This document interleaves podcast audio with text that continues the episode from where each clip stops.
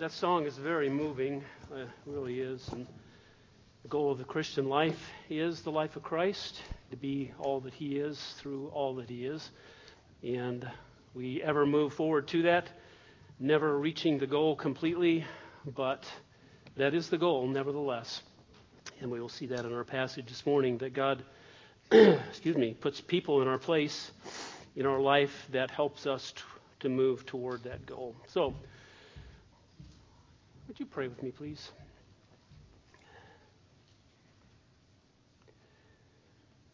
Father, we're grateful to you this morning that you control the events of world history. You are the God who is on the throne. Heaven is your throne, and the earth is your footstool. And all things are under your constant gaze and control.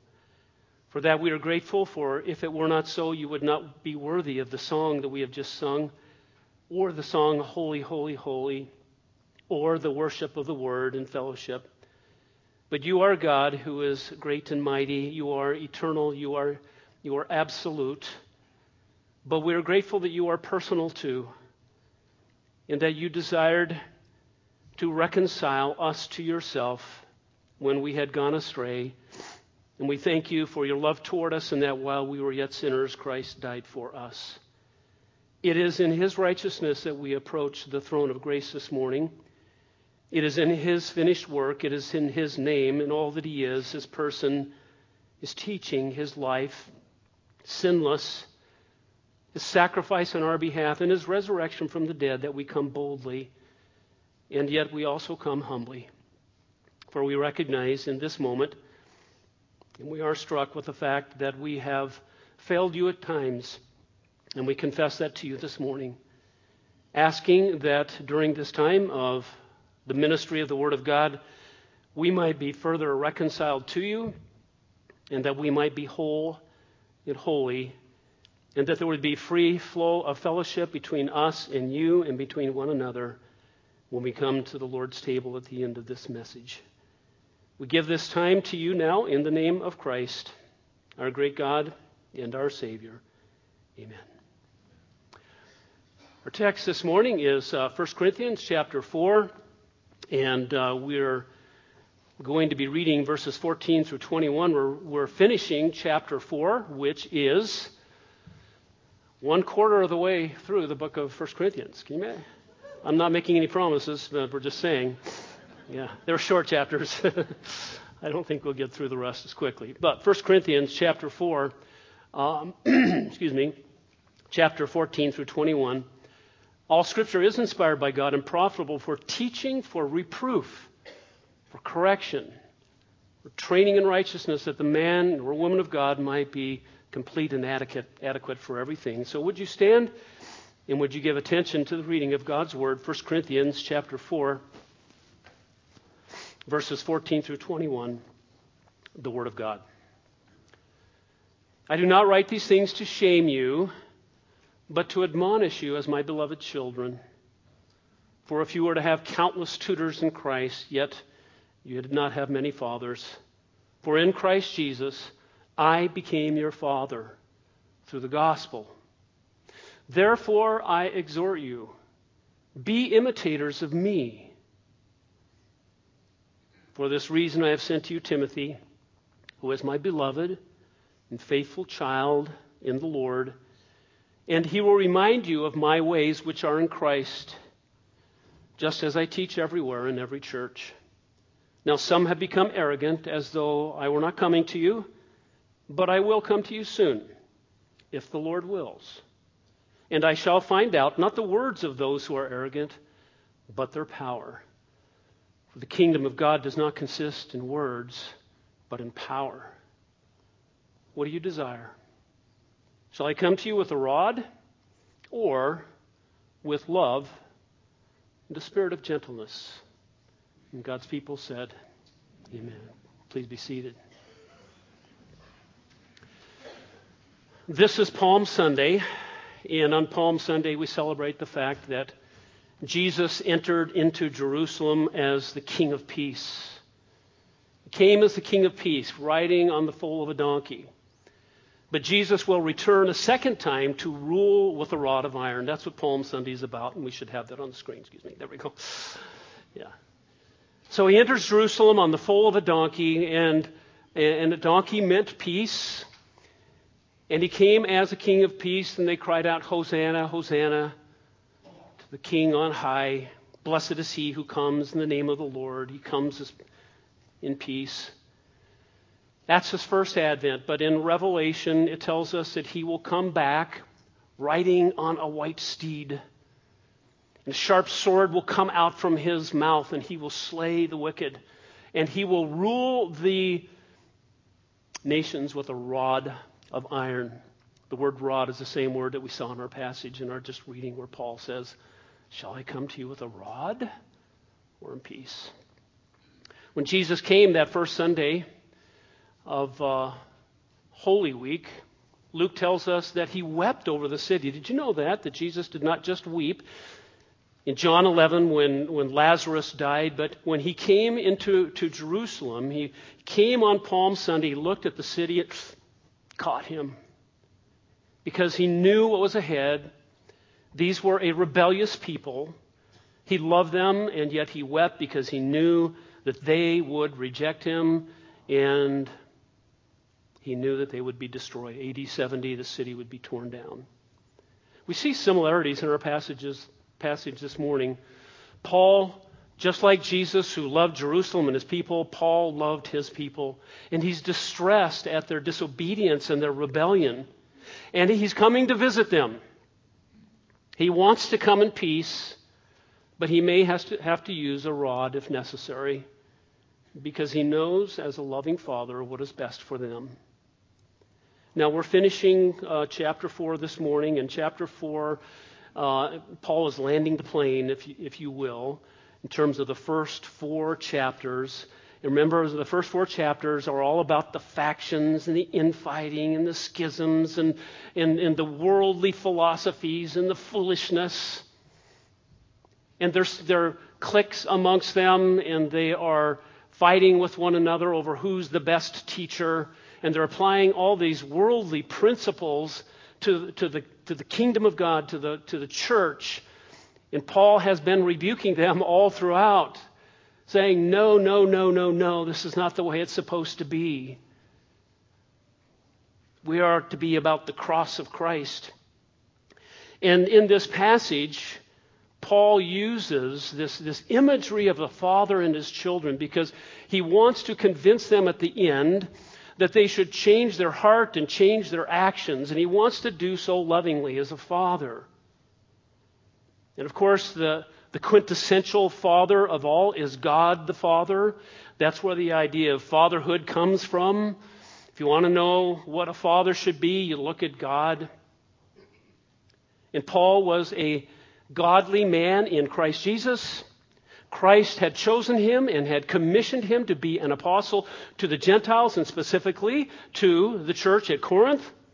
And Paul sought in all of his life to be that example of a loving father to them, that they might emulate him, that they might emulate Christ. And so in this metaphor, this example of Paul being a father, what kind of a father was the Apostle Paul? What was he like? Well, we're going to see three things. What kind of a father was the Apostle Paul? First of all, he was a father whose life is worthy of emulation. A father whose life is worthy of emulation.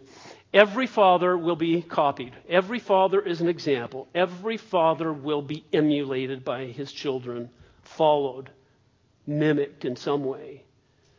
But he was one who was worthy of following. Not everyone is worthy of copying in that regard. And he begins by saying, I do not write these things to shame you, but to admonish you as my beloved children.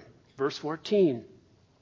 He seeks to lovingly motivate them as his children to change their attitude, their thinking, and their conduct. He cares for them. He spent a year and a half teaching them. And as he writes this, he knows their faces. He sees their faces. He knows their voices. He knows their spouses. He knows their children. He knows their livelihoods. And he doesn't want to embarrass them or shame them into action. His desire is to motivate them properly toward correcting the attitudes and the false thinking that they have and the factions that are part of the church. And he knows that just merely guilting them into change is no change at all. Father will spare his child pain when necessary, if he can. But sometimes fathers have to bring the pain as well. Ephesians 6:4, we're going to learn fathers a lot about us here today. Ephesians 6:4 says, "Fathers, do not provoke your children to anger, but bring them up in the discipline and instruction of the Lord." Don't provoke them to anger by giving them rules without a relationship, as Josh McDowell says. I think it's perfect. By just stepping on their toes and always being angry with them and being legalistic with them. You want to discipline them and you want to instruct them in the Lord because you don't want them to fail. You want them to succeed. And Paul wants that as well. It is the responsibility of every father to discipline his children. And the word discipline can mean be in self-control, discipline yourself for the purpose of godliness, discipline your body to eat properly and to exercise and your mind to think properly. But discipline also in the sense of correction when wrong. And fathers are responsible to help your children do both of those things. Your children need both. They need to hear more than ever what is right and what is wrong. And they need to hear it from you, and you need to hear it from God first.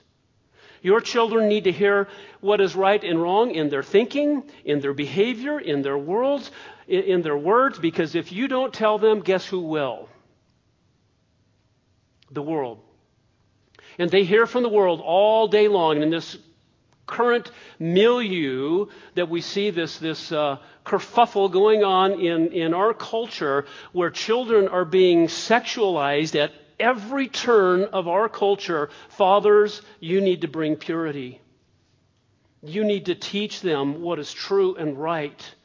And by the way, a father is not a mother. And a mother is not a father any more than a man is a woman or a woman is a man. And so we retain that distinction between fatherhood and motherhood too.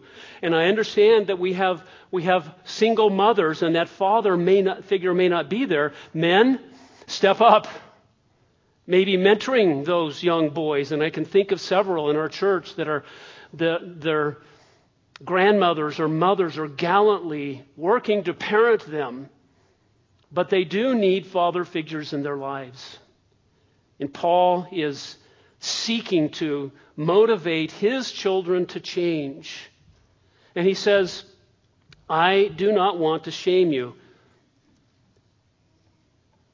Because he just said to them these things like we saw last week. He was very, very sarcastic with them.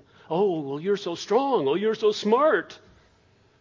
One writer said he held a mirror up to them to show them what they were like and what he was like, and they should have blushed in the mirror. But Paul doesn't want to humiliate them, but you know what? He is going to shame them later on. He is going to shame them. In chapter 6, verse 5, he will say, I say this to your shame, the fact that they are not making the proper judgments in the church. In 11:22, in 15:35, and in chapter 5, verse 2 that we're going to look at in a couple of weeks, where he says there is an immoral man in your midst, and he says, you have become arrogant and have not mourned instead, so that one who has done this deed would be removed from your midst. In other words, they are shameless. That's where our culture is today. There is no shame. Shame is a bad word. Shame is not a bad word. It's like guilt. You know why you feel guilty sometimes? Because you're guilty. Do you know why you feel shame, which is a sense of humiliation over something that you have done wrong? Because you've done something wrong. And shame is a perfectly proper motivation to repentance and to faith and correction. And Paul will do that. But at this juncture, at this stage, as he's closing out this first argument about their arrogance, and their pride and their divisions and their infighting, he says, listen, I'm your dad. And I don't want to bring a spanking. But I do want you to be admonished, and I want you to change as my loving children. He became their spiritual father through the new birth of the gospel, because he says, though you might have countless tutors in Christ, and by that he means there might be lots of people, and for us too, lots of people in your life. As you go through life, you have teachers and leaders and pastors who might lead you along the way in your walk of faith. He says, but you will not have many fathers. In fact, only one. Paul says, me. There's only one person, perhaps even in your life, that you look to as the spiritual father of your life, the person who brought you to Christ. Or maybe they didn't lead you to Christ, but they were that first influence in your life. And you look up to them as a spiritual father. And that's the case with Paul. Paul came and he preached the gospel in the synagogue. Some came to Christ. They got kicked out of the synagogue. And then he went to the Gentiles, and many came to Christ. He knew these people. And he begat them. When he says, I became your father, the word became is I begat you as a father. It's the same word that's used in the genealogies of Matthew 1, Abraham begat Isaac, Isaac begat Jacob, begat, became the father. He would say in Philemon 10, I appeal to you for my child Onesimus, whom I have begotten in my imprisonment. He led him to Christ, in other words, God used him. And there are those who have a special place in our lives, and they should have recognized Paul as this spiritual father, not only a spiritual authority as an apostle, but a spiritual father who loved them and was invested in them. We learn from this that the gospel is the only means of spiritual reproduction. The only means by which people come to Christ is through the gospel.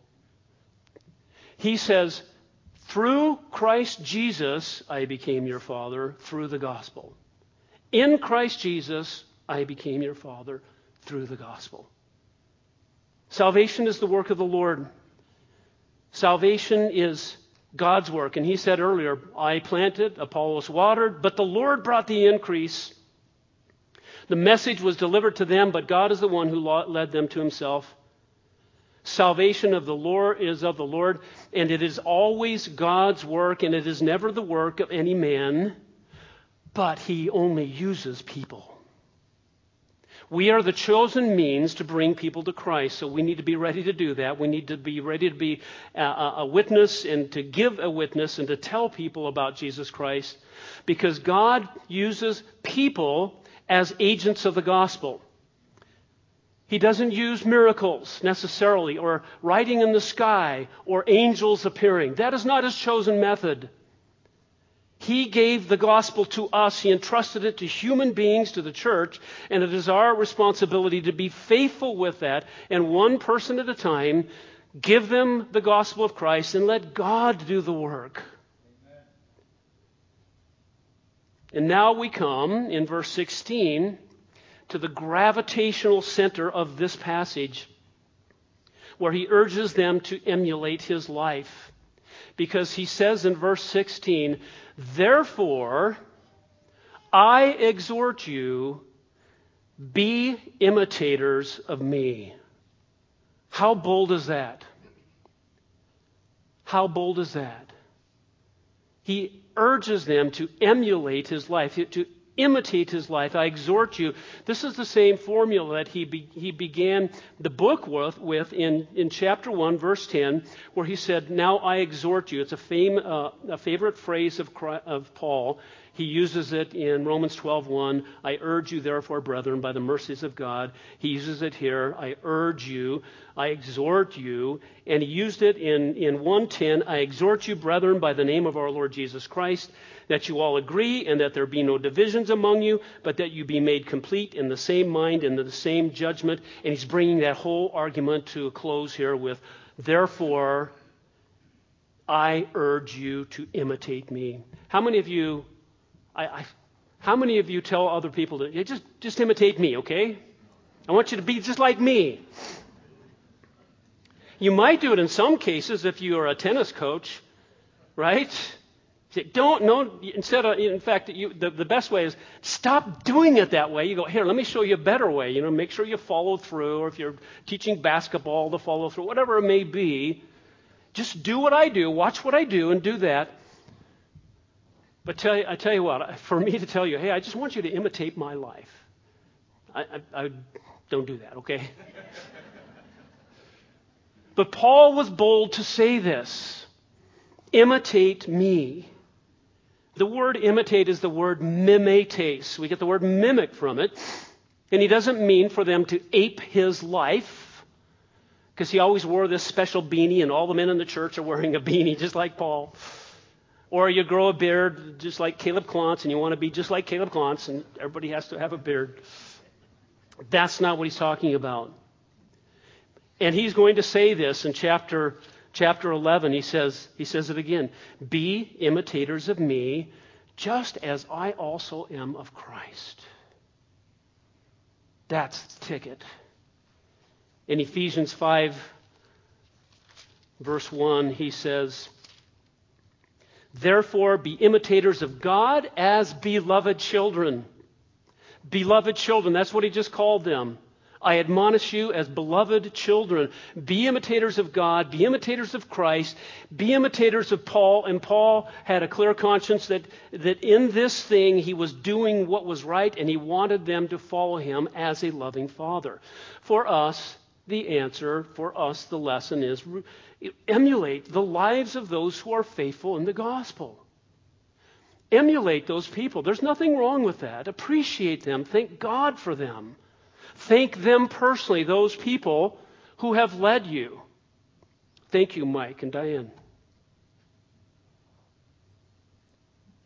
We need to thank people.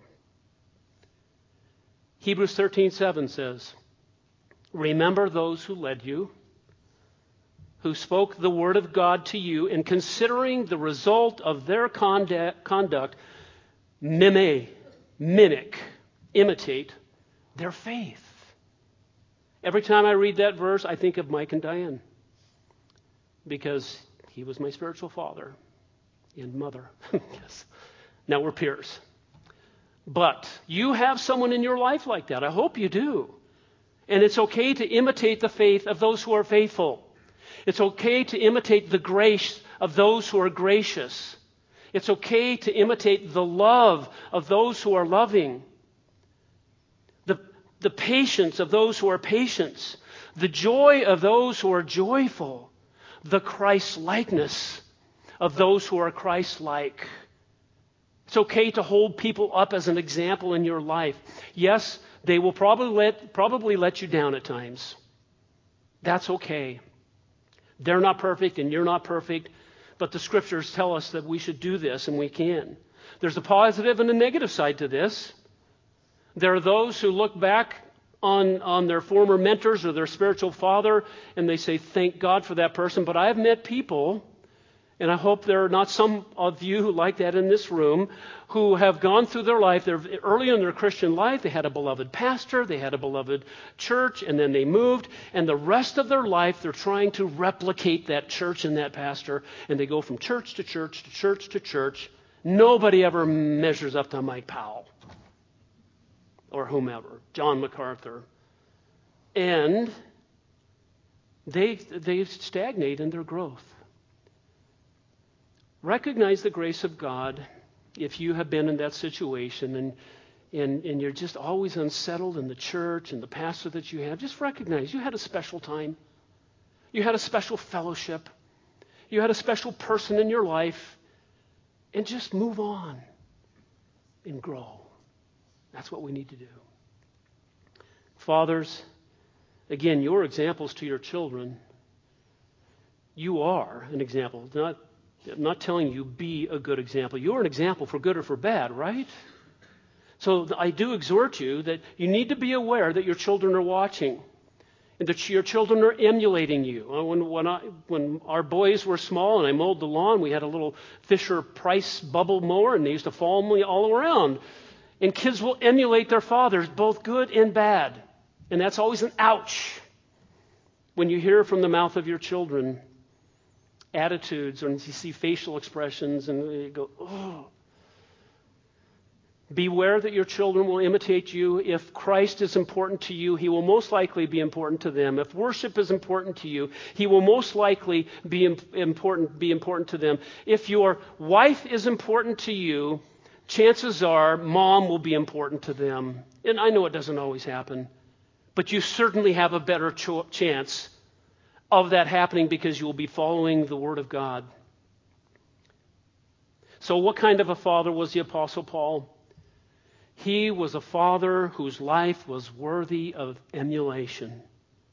And secondly, he was a father who empowers faithful children. I hesitated to use the word empower here because it's been co-opted by, business, and you hear it overused so much. But it is a perfectly good word, which means simply that Paul commissioned his faithful children to service. And we should do that the same way, both in our family but in the church. Fathers are to teach their children, and fathers are to show their children how to do it. And then fathers need to let them do it on their own. And that's what happens in the church as well. He says in the next verse, in verse 17, "For this reason I have sent to you Timothy, who is my beloved and faithful child in the Lord." For this reason. For what reason? That you might learn to imitate me, because this is important. And I've sent him to you because he is my beloved and faithful child. Now, he calls him his beloved and faithful child. And what did he just call the Corinthians? My beloved children. What did he leave out from the Corinthians? Faithfulness. They're not there. They're not faithful. They're not following his example as a father. They're not following his teaching. Timothy, on the other hand, is. They know Timothy. Timothy was with Paul in Corinth when Paul first came, and he sent him back at this point to teach them to remember this very thing, to help them do that which they're not doing. They are not being faithful. They are not being faithful. In fact, when you look back at verse 16, when he says, "Be imitators of me," that's the only imperative in this passage. Imitate me. Become an imitator of me, because you're not. And I've sent Timothy to help you to be what you're not and to do what you're not doing. Faithful is the same word that we saw not too long ago in same chapter, verse 2, where Paul said, "Moreover, it is required of stewards that one be found faithful." And here's a faithful man. He is Timothy. And I send him to you to help you to follow my example of a faithful man. So we see this for us. Spiritual responsibility should be given to those who are faithful. That is the discipleship process. Spiritual responsibility should be given to those who are faithful. In other words, we should give spiritual responsibility to spiritual children. Those who are faithful are given more. And when people are young in the Lord, we give them responsibility. And if their faithfulness is proved by faithfully discharging that duty, we give them a little more responsibility, and then a little more, and then a little more. And that's what Paul had done with Timothy, so that now he was a beloved and faithful child who was now teaching others. Paul had reproduced himself in the life of Timothy. So we have to give spiritual responsibility to people. And we've talked about in the last couple of weeks how, in the last month rather, we all have a place in the family. Everyone has a chore. Everyone has a responsibility. Everyone has an ability that's given by the Spirit. And it's important for everyone to find that place to learn faithfulness. Timothy did. And they needed to learn it as well. It's like when you have a child and you're teaching that child how to walk. They have to learn to stand. Then they need to learn how to walk. And then they can learn how to run in time. The spiritual life is the same way. We start with spiritual infants, which Paul said they were. They need to learn how to walk in the Lord, in the way of Christ. so they can ultimately run. And we all know what happens when you're teaching a child how to walk. You let go of their hands and their head hits the coffee table, right? And you go out and you're afraid to go out in public because people are going to say, oh, that, what kind of a parent are you letting your child out with a goose egg on his head? And but that happens. People get banged up spiritually when we give them responsibility. Sometimes they fall and they hurt themselves, but we encourage them, we admonish them to get up and to get on with it. And that's what Paul is doing, and he's using Timothy for that purpose. 2 John 4 says this, I have no greater joy than this, to hear of my children walking in the truth. Every pastor knows that verse, and every pastor knows the joy of that verse. And every pastor knows the pain of that verse too, because the flip side is, when my children do not walk in the Lord, that is a painful thing. There is no greater joy than when we see God's people walking in faith and growing and maturing and imitating Christ and following the mentors and the disciples that are given to them. But there is also no greater pain when they are not. In the same way that Jesus wept over Jerusalem. So Paul commissions Timothy to teach them these unchanging truths of Christ, because he says, excuse me, I have sent to you Timothy, who is my beloved and faithful child in the Lord, and he will remind you of my ways which are in Christ, just as I teach everywhere in every church. Timothy is going to come and remind them. This isn't anything new. They know the doctrine. They know the truth. They know the way that they're supposed to live. They're just not following it. And Timothy is going to come on as a corrective, and he's going to remind them of these things. And so when Paul says, I teach these things everywhere in every church, he's not singling them out and saying, you know, of all the churches, oh, Corinthians, I always have to come back to you and teach you these things. He's saying, no, I'm being consistent in my teaching. Everywhere I go, in every church, I teach the same thing in all the churches, and I'm being consistent, because what I teach them everywhere is the unchanging way of the life of Christ. The life of Christ. Paul has more than doctrine in mind here, because he had just given them an example. I want you to follow my life. It would include doctrine, but they know what they need to know. And unfortunately, that's oftentimes the place that we are. It's not that we need more truth sometimes, it's we need to follow the truth that we have. And we need to be obedient to it.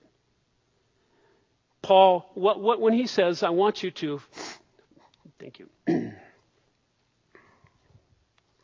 I want you to follow my lead, and I want you to follow the way I've been living, which is the way of Christ. He gave an example in the last passage where he said, I worked with my hands. When I blessed, I was reviled. I had endurance when I was persecuted. He was a peacemaker when he was slandered. He was gracious. He was humble. He was loving. He was hardworking. He was a peacemaker in all those things. In other words, that is the way of Christ. Oh, you think you're so high and mighty, but I've been following the pattern of the life of Christ, which is suffering, and he suffered well, humbly, with perseverance, graciously, making peace with those who hated him best he could. And Timothy is to remind them of these things. The essence of teaching is often reminding and repetition, isn't it? That's a lesson for us.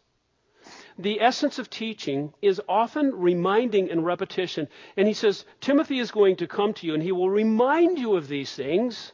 He will bring them to mind because they have already been taught the way of Christ. They've already been taught how Paul lives, which is the way of Christ. They were well taught. but they were living as though they were not even Christians. And Paul sent Timothy to remind them, hey, and some of them are going to go, oh, yeah, we've heard this all before. And sometimes you do that too on Sunday mornings. Oh, I know, I've heard this all before. But the essence of teaching is repetition, saying things over and over and over again till we live them out.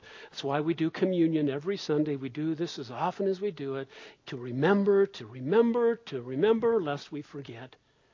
And we remind you and we exhort you and the Lord week after week after week, the simple basic things: love God, love one another, read your Bibles, pray, worship, love your families, work hard in life, be gracious, be forgiving, be a peacemaker. And we hear it over and over and over again, and we will continue to tell you and admonish you to do those things because that's the essence of teaching. The goal of it all, the goal of the Christian life, is the life of Christ. The goal of the Christian life is the life of Christ. It is to be like him. It's not to be like Paul. It's not to be like Ben Orchard or one of the other elders or some big-name pastor or theologian. The goal of the Christian life is the life of Christ. We need doctrine. We need teaching in order to get there, but we need change. We need to be imitators of faithful people. We need to have our lives transformed by the gospel and not just know the elements of the gospel. We always teach to life change. It's amazing then that when Paul says, become imitators of me, his conscience is clear that he himself is imitating Christ. And he's calling them to do the same. So what kind of a father was the Apostle Paul? He was a father whose life was worthy of emulation. He was a father who empowers faithful children to continue in ministry. And third, he is a father who corrects according to God's authority. When a father corrects, what is the standard? What is the truth? What is the authority that a father has? What is the measure? By what authority do you fathers correct your children? It is God-given. And that same authority and power is God-given in the church as well.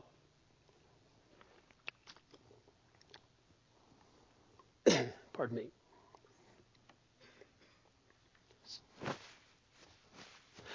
So, meanwhile, back at the ranch, Paul says in verse 18, now some have become arrogant, as though I were not coming to you. Paul's used this word arrogance numerous times, and the thread will be followed throughout the rest of the book of 1 Corinthians. It means to be puffed up, to be filled with oneself. It's a word for pride, and the Corinthians were filled up with this self-importance about the worldly philosophies that they had adopted. And they had taken their father for granted. And they had even developed a contempt for their spiritual father. They had arrogantly rejected Paul's apostolic authority. And he says, some have become arrogant, as though I were not coming to you. Just like your kids and just like my kids, just like me, just like you, you probably went through a stage where you outgrew your dad. He didn't know anything. You knew everything. And you told him that you knew everything. It just seems to happen, doesn't it? And then sometimes, it depends on whether it's between 18 and 22. Some learn it later on. All of a sudden, your dad gets smart. Your mom knows everything. And you've come back and you appreciate them. And children go through those phases. And the Corinthians are in a stage that I would call, and I borrowed the term from someone in this room, adolescent arrogance. They're still immature, and in their adolescence, they have this arrogance toward Paul. What does he know? We outgrew him. Sure, it was fun while the fun lasted. But he's an old man. He's small and crooked, and speech is contemptible. We have others that are tall and strong and young and better speakers. They're much more worthy of following. And when the father's away, children think they can get away with bad behavior. Your kids ever do that? We hear stories with our kids sometimes, they're grown. You did what when we were gone? But mom's always, you just wait till your father gets home, right? And that's the idea here. Paul is saying, Dad's coming back. And those who are arrogant better be careful. Because he says, but I will come to you soon. I am coming. He's made a plan. If the Lord wills. If it's God's will. Paul is modeling something here with that short little phrase. That he is in dependence upon the sovereign plan of God. He is trusting his Father. And he's modeling that for them. He wants them to follow him as a spiritual father. But he follows his own Father. Rejection of God's authority is arrogance. Rejection of God's authority is arrogance. Paul did not. We should not. The Corinthians should not have. Arrogance runs all the way through the book, and you know what? It runs in the family here. It runs in every family. That arrogance that takes God for granted as our Father, and we have a natural bent toward rebellion. But the only antidote is humility and faith and obedience. It's the only way that we can get around that. And he uses himself as this example of living under the providence of God. James 4:13 says this, come now, you who say, today or tomorrow we will go to such and such a city and spend a year there and engage in business and make a profit. Yet you do not know what your life will be like tomorrow. You are just a vapor that appears for a little while and then vanishes away. Instead, you ought to say, if the Lord wills, the same phrase that Paul used, if the Lord wills, we will live and also do this or that. And then James, who must have known Paul, said this, but as it is, you boast in your arrogance, and all such boasting is evil. When we seek to live independent of God, that's an evil thing. A couple of weeks ago at the Knicks, our speaker told us about living under the providence of God, recognizing because he's sovereign, he is over all the things in our life. So the lesson for us is to consciously live under the authority of God's presence and under the authority of God's providence. We should always be aware that we are living under the watchful gaze of our Father. His face is always in front of us. He's always watching. He's always leading. He is always manipulating in a proper sense. All of the things that happen in our life, he is orchestrating for our good and for his glory. He is lovingly guiding us, and so we must. It's important before you go out the door in the morning, and when you get up in the morning, to consciously and humbly submit to that truth in your life that God is providentially leading your life. And submission, and that's the life of faith. Walking by faith, living eternally. We should hold our daily plans loosely. The mind of man plans his way, but the Lord directs his steps. You can make all the plans in the world, but in the end, we need to hold them loosely, recognizing God may intervene. It happens, doesn't it? Sometimes with a twist, sometimes with a smile. Sometimes it's tragic, but we have all these plans. We have all of our ducks lined up, and God goes, I got something else. I've got something else. But we should consciously live under the authority of God's providence. Paul goes on to say in verses 19 and 20, he said, I will come. When I come, I will see, I will find out, not the words of those who are arrogant, but their power. For the kingdom of God does not consist in words, but in power, he said. And Paul's authority as a father comes from the kingdom of God, from the power of God himself. The words of the arrogant are just that, words, meaningless, empty. This is the first time Paul mentions the kingdom of God. And I think he mentions it here at this particular juncture as he's bringing that first argument to a close. Because God's kingdom is obviously not of this world, and the Corinthians had placed their bets in the world, and they were living like the world. The arrogance in Corinth, the arrogant people, they were living in the power of the world rather than the power of the kingdom. And Paul says, there is no power in the world. It's only death. Paul has consistently so far, as we have seen in these four chapters, compared the power of the world to the power of the cross, the power of the gospel, the power of Christ, and now he says the power of the kingdom. Which will you choose? He's bringing it all to a close. They're actually fighting against the kingdom of God. And for us, we learn that the power of God's kingdom is our only power unto righteousness. The only way we can be righteous is through the power of the world, the power of God's kingdom, rather. The power of God's kingdom is the only power that we have to live lives of change that are transformed. This is our only hope. It comes only through Him. It is the power of the cross. It is the power of the gospel. It is the power of Christ Himself. It is the power of the kingdom. It is the power of the Spirit. He has referred to all of these. In contrast to the mere words of the arrogant, powerless, empty, temporary. See, the gospel doesn't just tell people how to live. It gives them the power to live that way.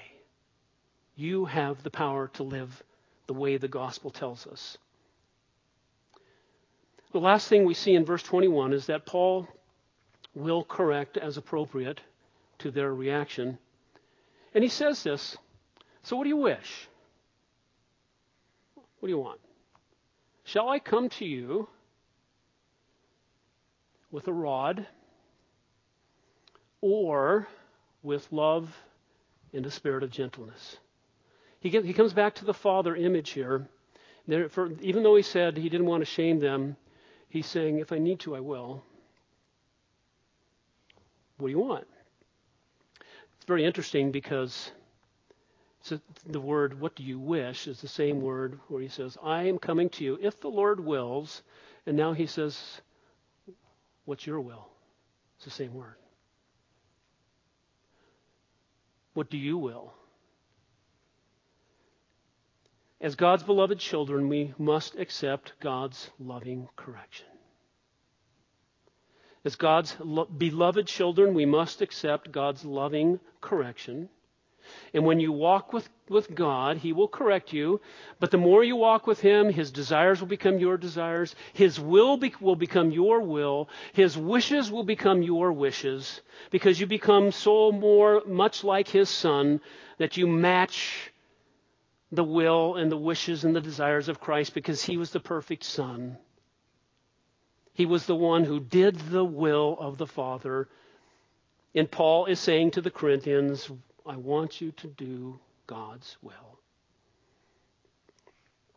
Revelation 3:19, those, Jesus speaking, those whom I love, I reprove and discipline. Therefore be zealous and repent.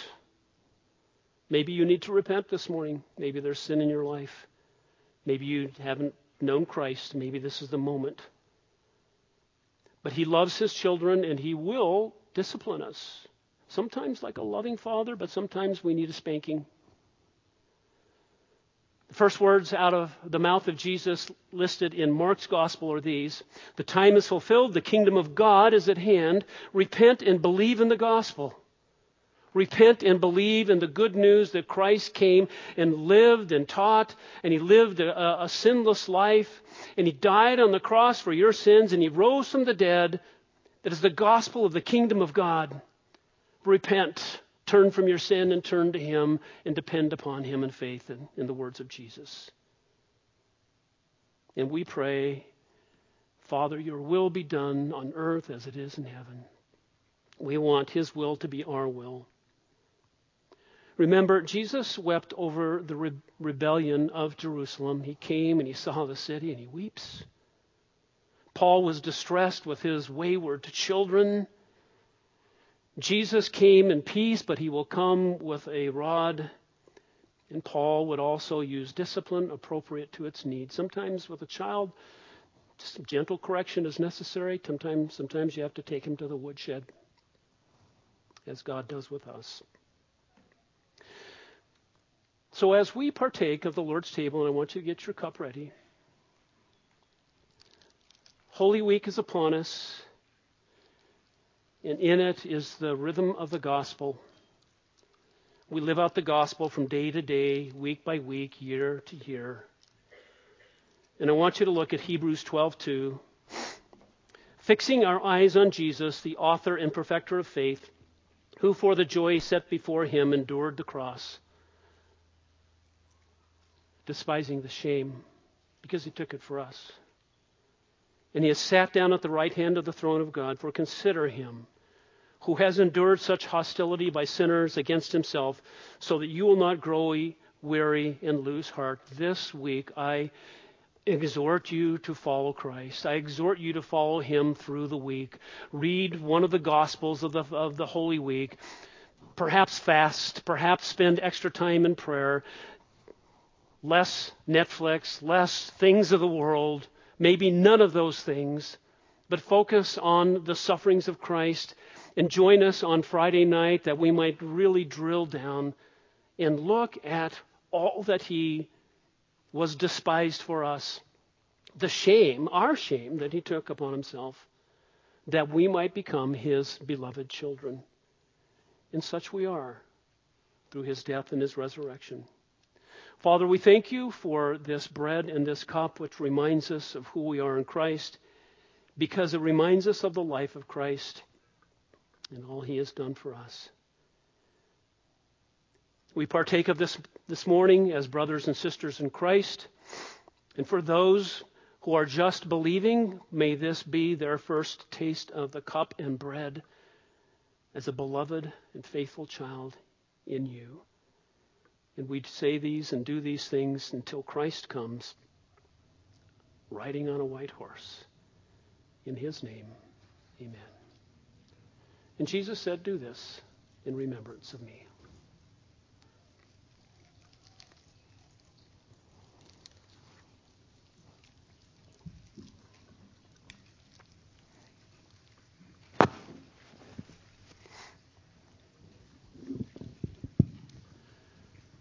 Thanks be to God for his indescribable gift. And God's people said, and God's people stood up, and God's people sing.